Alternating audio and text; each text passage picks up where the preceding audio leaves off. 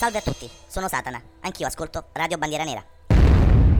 Un saluto a tutti e ben ritrovati su Radio Bandiera Nera. Questa sera la vostra Antonella, dopo aver già dedicato una bella puntata del progetto Dharma alla ruota della fortuna e al mitico signor Giancarlo e alle sue Amazzoni, puntata che se vi siete persi come sempre vi consiglio di recuperare tra i podcast, torna a parlarvi di trasmissioni televisive anni 80, tirando fuori dal cilindro un programma che scaldò letteralmente le notti degli italiani. È di colpo grosso che stiamo parlando andato in onda per 5 stagioni su Italia 7 e condotto da Umberto Smaila. Personaggio che, oltre a vestire i panni del presentatore, nel corso della sua vita ha fatto tante cose interessanti e di cui, prima o poi, ripercorreremo assieme la carriera. Ma intanto, per cominciare, vi leggo un piccolo straccio di un'intervista che il nostro ha rilasciato quest'estate ad un quotidiano. Colpo Grosso è stato un programma assolutamente di rottura. All'epoca non c'era nulla che gli assomigliasse e il fatto che avesse dei contenuti abbastanza forti non faceva altro che attirare il pubblico e col tempo ci accorgemmo che era una trasmissione appetibile un po' per tutti.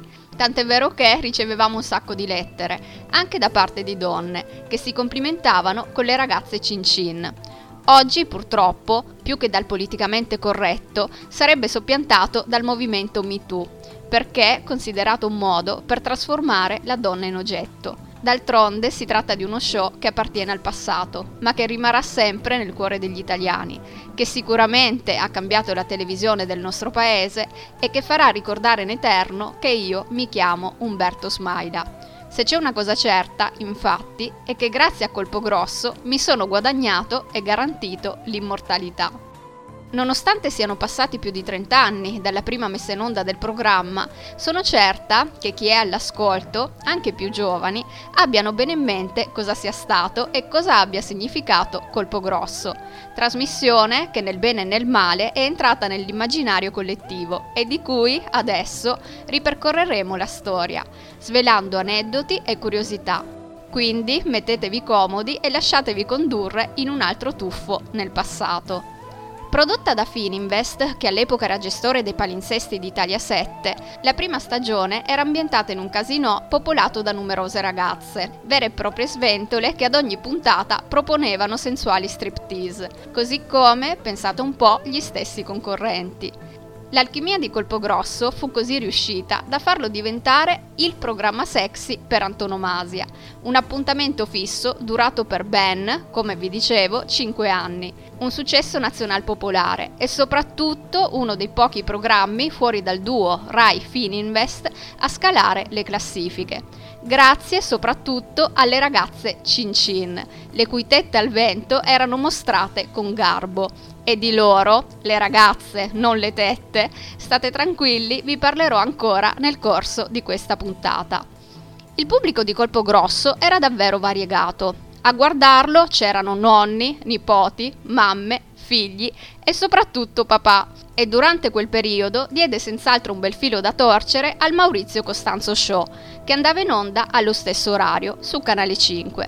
E, nonostante fosse considerato da molti, troppi, critici, i soliti critici criticoni, insomma, una trasmissione di basso profilo e dubbio gusto, ottenne un successo enorme, con picchi di share superiori ai 2 milioni di telespettatori. Girato in quel di Milano, il debutto di Colpo Grosso è datato 16 novembre 1987, giorno del mio settimo compleanno. Pensate un po', sempre cose belle venivano trasmesse per la prima volta il 16 novembre, perché, se ricordate, anche The Day After, pellicola che racconta un'ipotetica guerra nucleare tra gli Stati Uniti e l'Unione Sovietica, con tutte le drammatiche conseguenze del caso e a cui ho dedicato una delle prime puntate del progetto Dharma, che ovviamente potete sempre recuperare tra i podcast della radio, andò in onda per la prima volta in Italia il 16 novembre del 1984.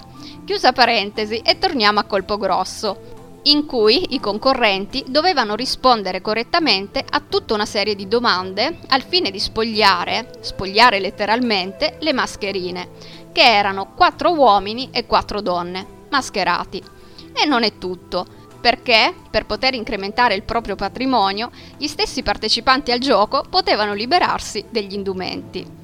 Ma lo scopo principale era quello di fare il cosiddetto colpo grosso, ossia vincere l'intero montepremi lasciando completamente nude tutte le mascherine. E l'ultima cosa che queste si toglievano era proprio la maschera, che andava a coprire il volto. Alla conduzione, Umberto Smaila era affiancato da altre tre belle donne, una guardarobiera, una croupier e una cambiavalute. Lo studio in cui si svolgeva la trasmissione era arredato come un casino e i concorrenti, un uomo e una donna, oltre a rispondere alle domande, si fronteggiavano in scommesse e giochi alla roulette e la quantità di fish iniziali per ciascuno dei partecipanti era affidata totalmente alla fortuna, ossia attraverso un unico tiro alla slot machine, i cui simboli raffiguravano parti del corpo, che, in ordine crescente di valore, erano i seguenti. Piede, e qui si facevano felici i feticisti dei piedini, mani, occhi, bocca, gambe, seno e sedere, che valeva più di tutti. E onestamente, lasciatemelo dire, anche figurativamente parlando, in quel caso si poteva tranquillamente affermare di aver avuto un bel colpo di culo. La seconda edizione di Colpo Grosso, pur svolgendosi sempre nel casino, fu parzialmente rinnovata. Innanzitutto, oltre alle mascherine, che vennero rinominate strip fish, in studio iniziarono a far bella mostra di sé le ragazze portafortuna, ossia sette bellezze rappresentanti simboli portafortuna, tra cui ad esempio il ferro di cavallo, il quadrifoglio e la coccinella. Simboli che oltre a differenziare il colore del costume delle ragazze, venivano posti come copricapezzolo. La funzione delle portafortuna era meramente estetica, si trattava veramente di puro fanservice, perché l'unica cosa che facevano era esibirsi in balletti e stacchetti di striptease.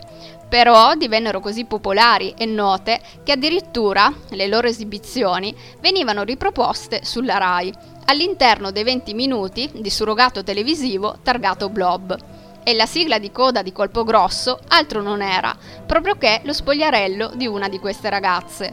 A questo punto direi di fare una prima piccola pausa e sentirle cantare.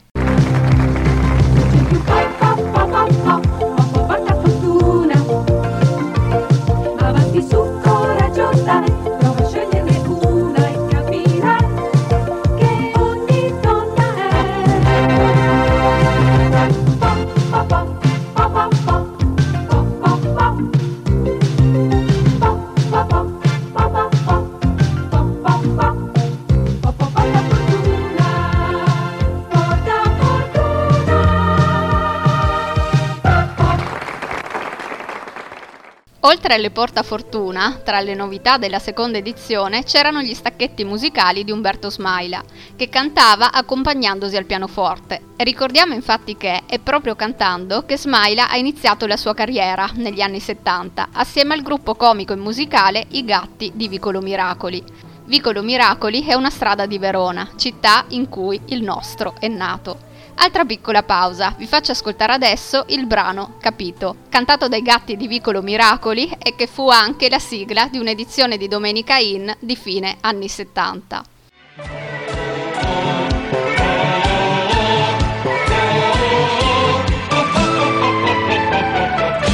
Capito?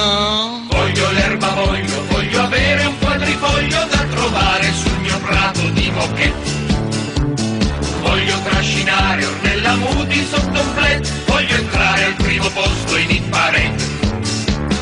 Voglio andare a visitare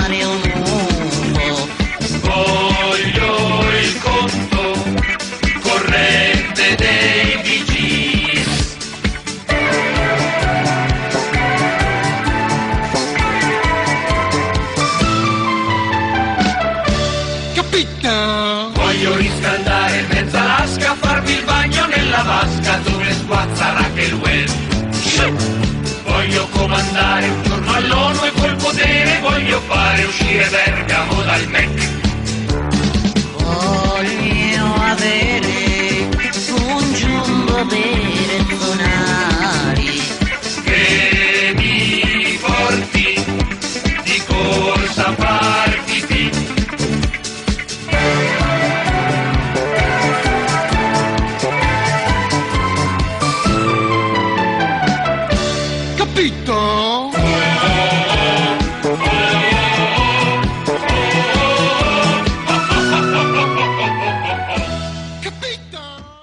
Successo di Colpo Grosso fu così tanto che, a partire dalla seconda stagione, nelle discoteche italiane cominciarono ad essere organizzate, in misura sempre maggiore, delle serate a tema, in cui Umberto Smaila e le strip fish, oltre a cantare e a riscaldare gli animi con sensuali balletti, coinvolgevano il pubblico in giochi ispirati all'ormai celebre trasmissione televisiva. La terza edizione, andata in onda a cavallo tra gli anni 80 e 90, fu un vero e proprio trionfo e le novità non erano poche. Sentite un po'. Intanto la scenografia venne totalmente stravolta rispetto alle precedenti stagioni. Il gioco infatti non si svolgeva più in un casino, bensì nella sala d'attesa di un aeroporto e di conseguenza le ragazze strip fish vennero ribattezzate bandierine, perché rappresentante ognuna una diversa zona geografica d'Europa e, pensate un po', facevano il loro ingresso in studio scendendo addirittura dalla scala di un velivolo. Le ragazze portafortuna, invece, vennero sostituite dalle famose ed indimenticabili ragazze Cin Cin, sette sventole raffiguranti fresche e frizzanti bibite alla frutta. Avevamo l'ananas, la fragola, la ciliegia e via discorrendo. Chi è più grandicello se le ricorderà bene e magari all'epoca avrà anche avuto una, o più d'una, sua preferita. La popolarità di Colpo Grosso fu tale che, sempre a partire dalla terza edizione, venne dedicato uno spazio di ogni puntata al cosiddetto angolo della posta, in cui si rispondeva a lettere e regali ricevuti dai telespettatori più affezionati, e tra questi non mancavano le donne. E non solo, sentite un po' cosa ci racconta Umberto Smaila. Ricevevamo un sacco di letterine di bambine e di scuole medie così che si erano affezionate ai personaggi perché non vedendo in questa, in questa trasmissione eh, peccato, eh, probabilmente perché in casa lo vedevano, li consideravano come dei personaggi quasi delle Barbie e allora ci mandavano i disegnini con la fragolina, la cosa. noi eravamo esterefatti e diciamo guarda un po' questo programma come è entrato proprio nelle, nelle case degli italiani e probabilmente senza danno. Sicuramente senza danno, perché a casa mia si guardava e vi assicuro che non ho avuto turbamenti di sorta. Oltre ai complimenti, però, arrivarono in studio anche diverse proteste, centinaia di lettere di bacchettoni indignati che addirittura minacciavano di boicottare i vari sponsor del programma, ma rispetto ai fan e ai sostenitori dello show erano davvero una minima parte. E arriviamo alle notti magiche, quelle dei mondiali di calcio degli anni 90, che si svolsero qui in Italia e che sicuramente ricorderete tutti. I mondiali con Schillaci, Zenga, Baresi, Baggio, Ancellotti, Donadoni, Maldini e potrei continuare. Quelli sì che erano calciatori. Sebbene, alla fine, come anche ci ricorda un bellissimo film che ho visto di recente e vi consiglio, Goodbye Lenin, a vincere fu la Germania, che aveva appena visto cadere il muro di Berlino. Comunque, tornando a colpo grosso, sappiate che, inizialmente, in concomitanza con le partite, si preferì sospendere la programmazione, ma non mancarono i dissensi, perché la gente voleva continuare a vedere gli spogliarelli. E fu così che per due mesi, quell'estate, venne trasmessa una ricca selezione di striptease, presi dalle vecchie puntate. E siccome l'ironia agli ideatori della trasmissione certamente non mancava, queste repliche presero il nome di Colpo Grosso 90, rivediamole insieme. Con la quarta edizione si continuava a viaggiare, ma questa volta non eravamo più nella sala d'aspetto di un aeroporto, bensì su una nave da crociera. Era questa la nuova scenografia e Umberto Smaila ovviamente era il capitano. Immancabili le ragazze Cincin, perché se mai le avessero tolte, probabilmente si sarebbe scatenata una rivolta popolare. E pensate che in questa stagione, in alcune puntate bonus andate in onda a fine anno, parteciparono addirittura in qualità di concorrenti, sfidandosi tra loro e dimostrando così di essere, oltre che belle, anche colte e intelligenti. L'anno successivo, dopo quattro fortunatissime edizioni, Umberto Smaila, a malincuore, si vide costretto ad abbandonare il suo ruolo di conduttore, avendo ottenuto di realizzare un vero e proprio sogno, ossia un musical sulla vita di Fred Buscaglione, che andò in scena nei maggiori teatri italiani. E a questo punto direi di farvi ascoltare un commosso Umberto Smaila che saluta il suo pubblico. Amici, è finita questa stagione di eh, eh, Colpo Grosso, quarto anno, sono stati quattro anni importanti della mia carriera, della vita di questi ragazzi abbiamo lasciato il segno, abbiamo, fatto, abbiamo creato uno spettacolo che rimarrà nella storia della televisione di tutti i tempi, rimarremo anche noi a nostro modo. Tra tutte le cose che sono state dette in bene e in male, citerò eh, soltanto quella che ci fa più comodo, che è eh, quello che ha scritto eh, il quotidiano Repubblica, dicendo che tra i dieci spettacoli televisivi degli ultimi dieci anni da salvare c'era, tra gli altri, Melicain, eh, quelli della notte, eccetera, anche Colpo Grosso. Quindi questa per noi è stata eh, la soddisfazione, è stato quello che ha significato per noi avere fatto centro. È inutile che ringrazi tutti e sono contento di, questa, di questo finale di trasmissione perché con queste lacrime, con questa atmosfera, penso che noi rispondiamo in maniera eh, migliore che in altri modi a tutte eh, eh, le cose brutte che sono state dette su di noi, che abbiamo portato volgarità, abbiamo portato eh, uno spettacolo poco pulito. Non è vero, abbiamo, abbiamo creato qualcosa che era uno spettacolo di rottura per l'epoca in cui stavamo vivendo in quel momento. Tra 50 anni, tra 20 anni, uno, di uno spettacolo come il nostro non si potrà altro che sorridere e guardare con simpatia, così come noi oggi guardiamo con simpatia le scene di quegli austeri signori con baffoni e signore che si tuffano eh, nel mare avendo quei costumoni che gli coprono eh, in maniera goffa il corpo. Quindi voglio dire, così come noi guardiamo quelle immagini sorridendo, in lo stesso modo verremo noi eh, guardati tra qualche anno. Ringraziamo tutti, ringrazio tutti e siccome ci piace essere seri, ma fino a un certo punto, è anche bello concludere in questo modo. Ci sarà l'anno prossimo un'edizione di Colpo Grosso? No! Ciao, arrivederci. Ciao. E invece un'altra edizione di Colpo Grosso ci fu. A sostituire Umberto Smaila venne chiamata una bella bionda, Maurizia Paradiso, già nota al pubblico notturno per aver condotto alcune trasmissioni a sfondo erotico su diversi canali privati. Sicuramente esuberante e molto ironica, la sua presenza diede al programma un tono più scanzonato, ma anche molto più erotico, spudorato e trasgressivo, oltre che con un maggior numero di spogliarelli femminili rispetto alle precedenti edizioni.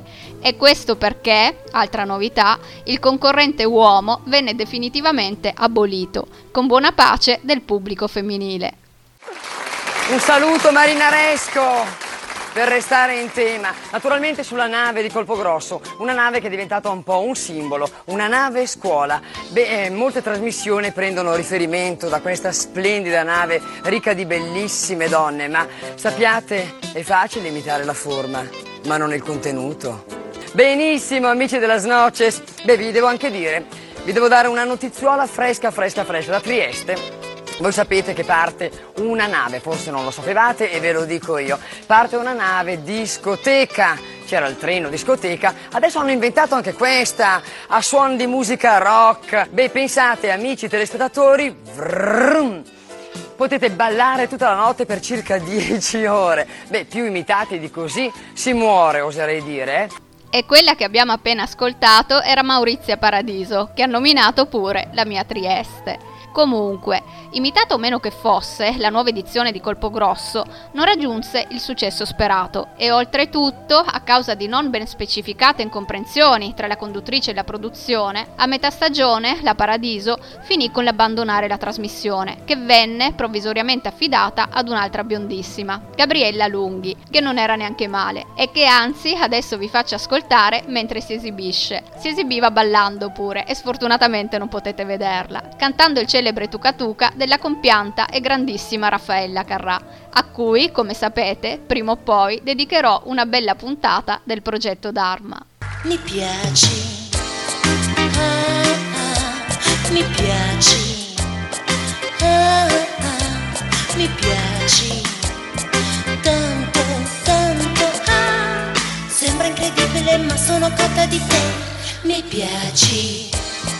Ah, ah, mi piaci, ah, ah, mi piaci, tanto, tanto, ah, questo stranissimo ballo che faccio con te si chiama Tuca Tuca Tuca, l'ho inventato io. Per poterti dire mi piace, mi piaci, mi piaci, mi piaci, mi piaci, ti voglio.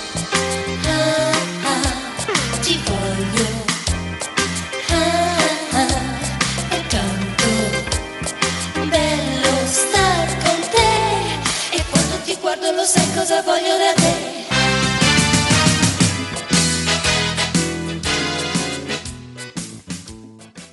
Nonostante gli sforzi della Bella Lunghi, dopo cinque anni di successi clamorosi, Colpo Grosso non venne riconfermato. Gli ideatori della trasmissione affermarono che i tempi erano cambiati e al pubblico gli spogliarelli non interessavano più.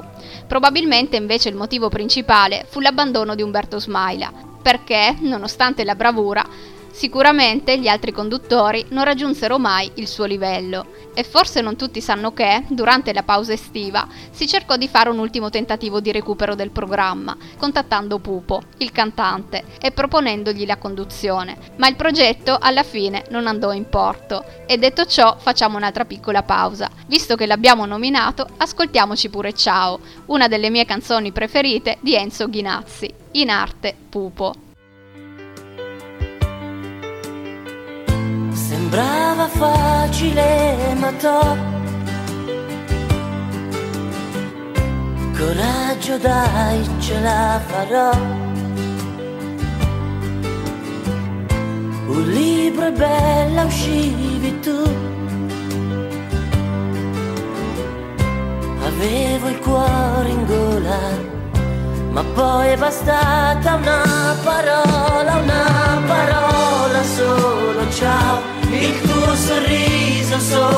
solo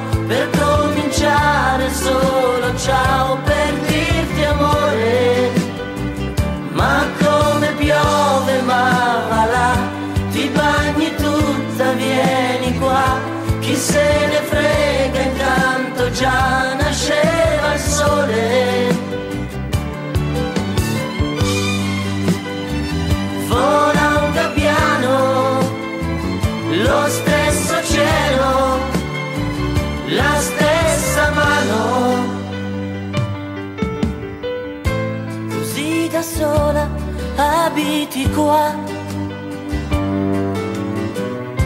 il letto tuo, chi te lo fa? Scusa, ma è solo fantasia. Ma adesso non parliamo, mi basta dirti una parola, una parola solo ciao, il sorriso solo ciao, per cominciare solo ciao, per. Considerando che in fondo Colpo Grosso era un programma vincente, nel corso degli anni, su Italia 7 prima e Mediaset Extra poi, vennero replicate diverse puntate delle prime stagioni. Ma non solo, sappiate infatti che la trasmissione spopolò anche all'estero, arrivando persino, in lingua originale, su una pay-per-view del Giappone, dove ottenne un successo clamoroso. Del resto, Colpo Grosso era un tripudio per gli occhi e non c'erano dialoghi particolarmente profondi da capire. E come disse lo stesso Umberto Smaila nel corso di un'intervista concessa al giorno di Milano, Colpo Grosso è stata la trasmissione italiana più venduta al mondo e a più di 30 anni di distanza mandano in onda ancora le repliche perché non si sente il peso degli anni. E così, conclusosi in Italia, il format, assolutamente vincente, venne esportato all'estero anche attraverso la realizzazione di diverse edizioni locali, divenendo così un vero e proprio successo internazionale. Si cominciò con Tutti i frutti, andato in onda sui canali tedeschi, e che fu il primo programma televisivo a carattere erotico trasmesso in Germania, pensate un po', ed il pubblico era letteralmente in delirio, tanto che gli ascolti furono persino maggiori che in Italia. Si raggiunsero infatti picchi di ascolto superiori ai 4 milioni di telespettatori. E non solo, le puntate vennero addirittura messe in vendita, in videocassetta, perché all'epoca il DVD non c'era ancora. Però c'era il Laserdisc, non so se ve lo ricordate, in formato molto più grande, tipo vinile, e che come un vinile veniva letto da entrambi i lati. C'era insomma il lato A e il lato B. Noi a casa l'avevamo, ma durò poco, perché a partire dagli anni 2000 i Laserdisc vennero messi fuori produzione. Ma torniamo alle edizioni estere di Colpo Grosso, continuando con Ai che calor, versione spagnola trasmessa su Telecinco, emittente, l'avrete sicuramente capito dal nome, che come Italia 7 era sempre di proprietà della Fininvest. La conduzione, in questo caso, era affidata niente poco di meno che ad un ex Miss Spagna, una mora bella formosa. In Sud America si cercò di replicare il successo, ma invano, perché Cocktail, così si chiamava la versione brasiliana, nonostante gli ottimi indici di ascolto, venne interrotta a causa delle proteste ricevute da quello che io chiamo il Comitato Anticapezzolo, eppure dalla Chiesa Cattolica. Ultima, ma non per questo meno importante, la Svezia, dove il programma, condotto da una sensuale playmate, ottenne un successo clamoroso. Ed anche qui, come in Germania, la trasmissione si intitolava Tutti i frutti. A questo punto, visto che di frutti e di Svezia si parla, vi faccio ascoltare un brano di un cantante svedese, Gunther, brano che si intitola proprio così, Tutti i frutti. It's a crazy, crazy night. Having you here It's a crazy summer night. Cause you make me feel so alive. Tutti frutti summer love. It's a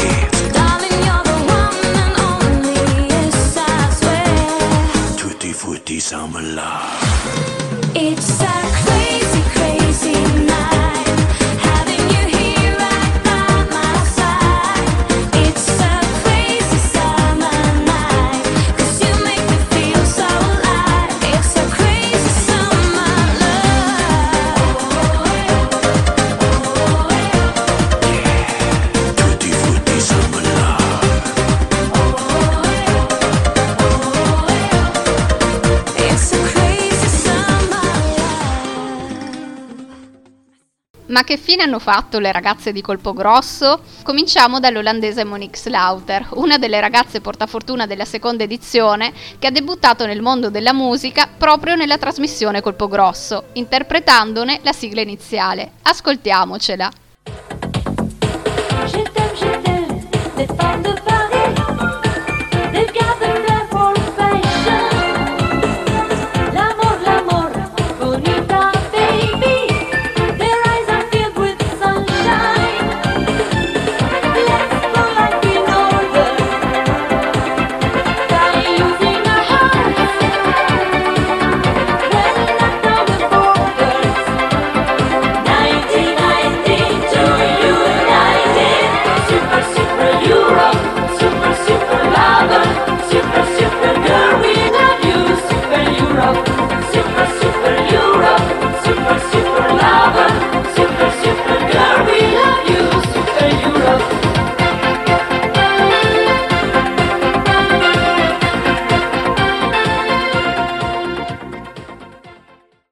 Archiviata l'esperienza come ragazza portafortuna, la Slaughter ha continuato la sua carriera come modella prima e playmate poi, ottenendo per ben quattro volte la copertina dell'edizione olandese di Playboy, per poi entrare a far parte del cast di Tutti i Frutti, la versione tedesca di Colpo Grosso di cui vi ho parlato prima, e oltre a questo è apparsa pure in alcuni camei cinematografici, non erotici, e lo specifico perché al suo contrario un altro olandese, Esther Koyman, la prima ciliegina delle ragazze Cin Cin, una volta lasciata il programma divenne celebre nel mondo della pornografia, per poi abbandonare pure quello e cercare di intraprendere la carriera politica. Una quindicina di anni fa si candidò infatti con i Verdi. Altre due ragazze divenute in seguito pornostar furono l'ungherese Deborah Wells e l'italiana Deborah Vernetti, entrambi bandierine della terza edizione, quella che si svolgeva nella sala d'aspetto di un aeroporto. E destino volle che finirono pure per recitare assieme nel film erotico erotico Paprika, diretto da Tinto Brass. La tedesca Elke Jansen, tedesca d'adozione in realtà perché nata in Svezia, ma vissuta sin dalla più tenera età in Germania, prima di diventare ragazza Cin Cin, in patria era già bella famosa, per essersi classificata seconda al concorso di Miss Germania. E, una volta conclusosi Colpo Grosso, non solo ha continuato la sua carriera di modella, ma ha anche preso parte a diverse serie tv, come ad esempio Baywatch, e a pellicole cinematografiche, tra le quali anche il terzo capitolo della saga di Mr. Crocodile Dundee.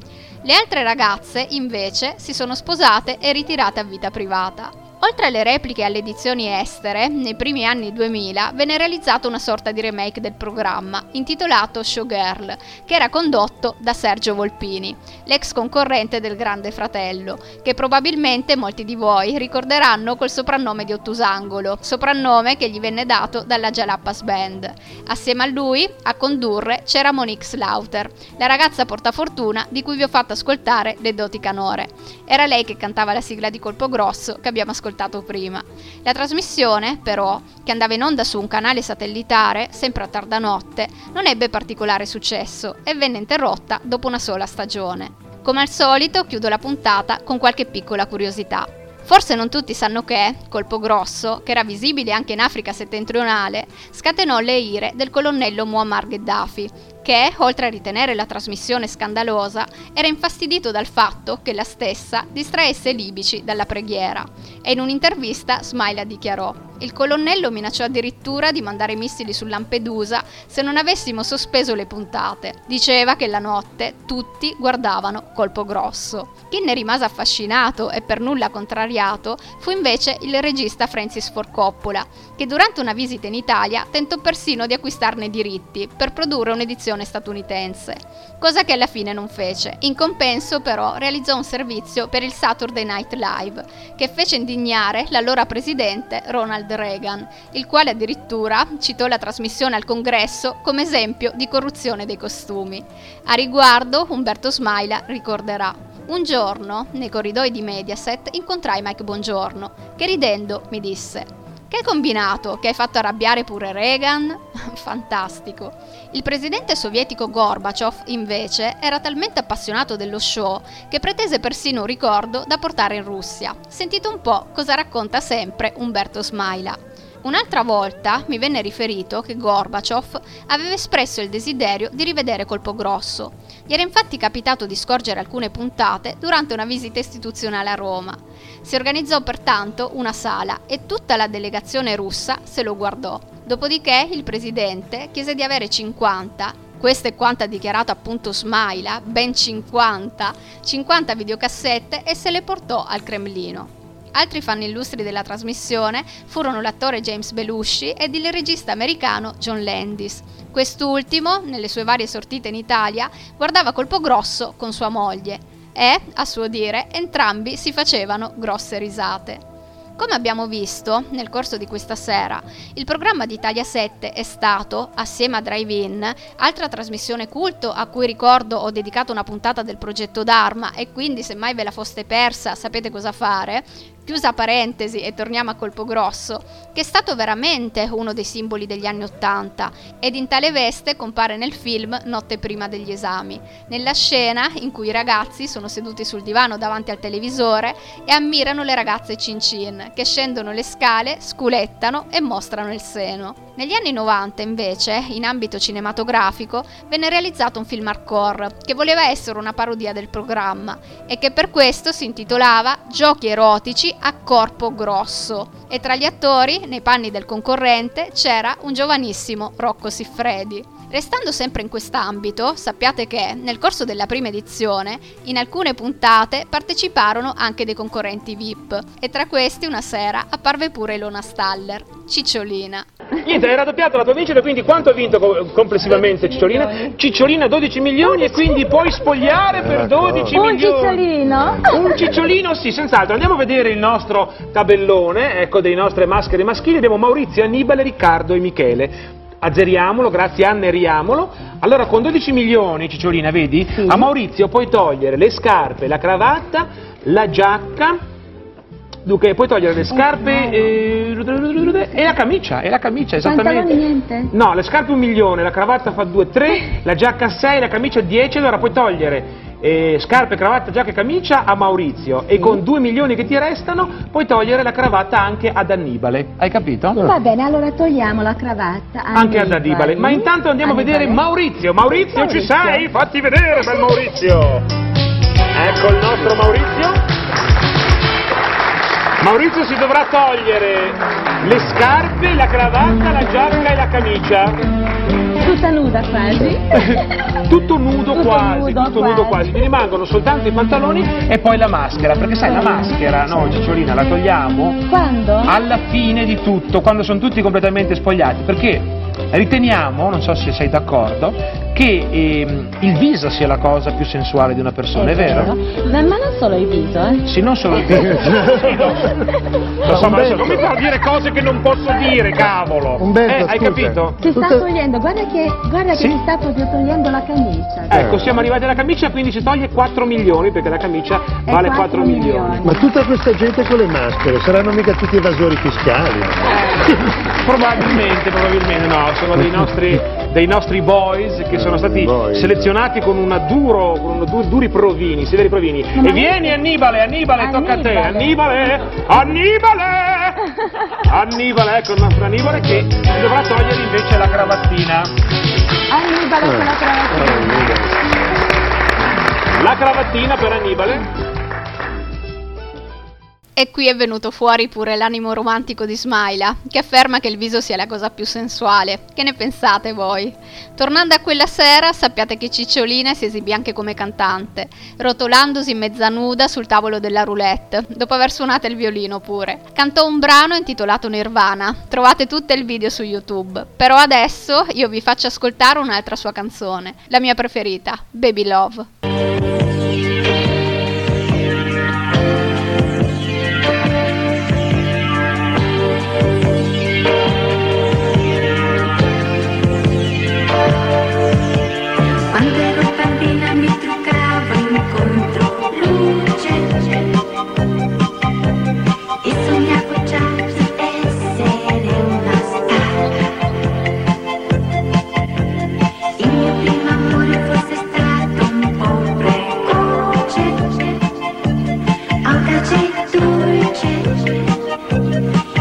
Bye.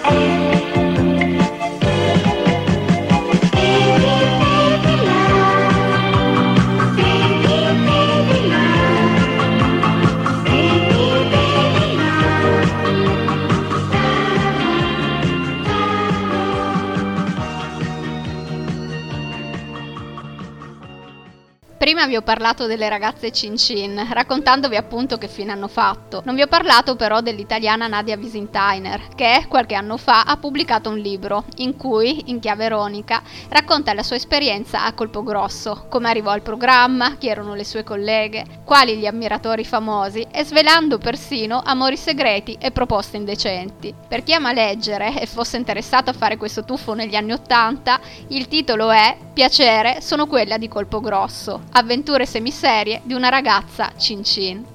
E parlando di titoli, vi siete mai chiesti l'origine del nome Colpo Grosso?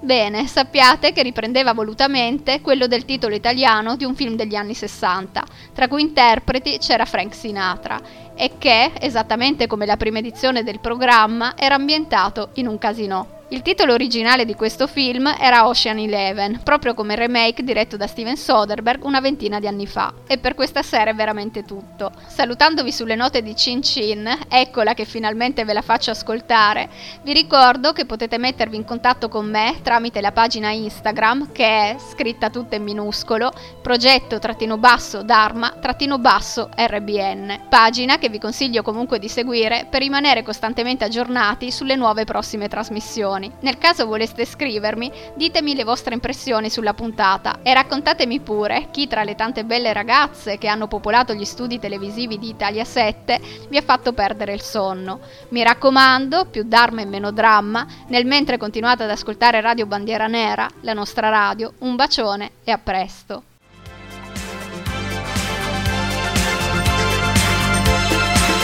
Cin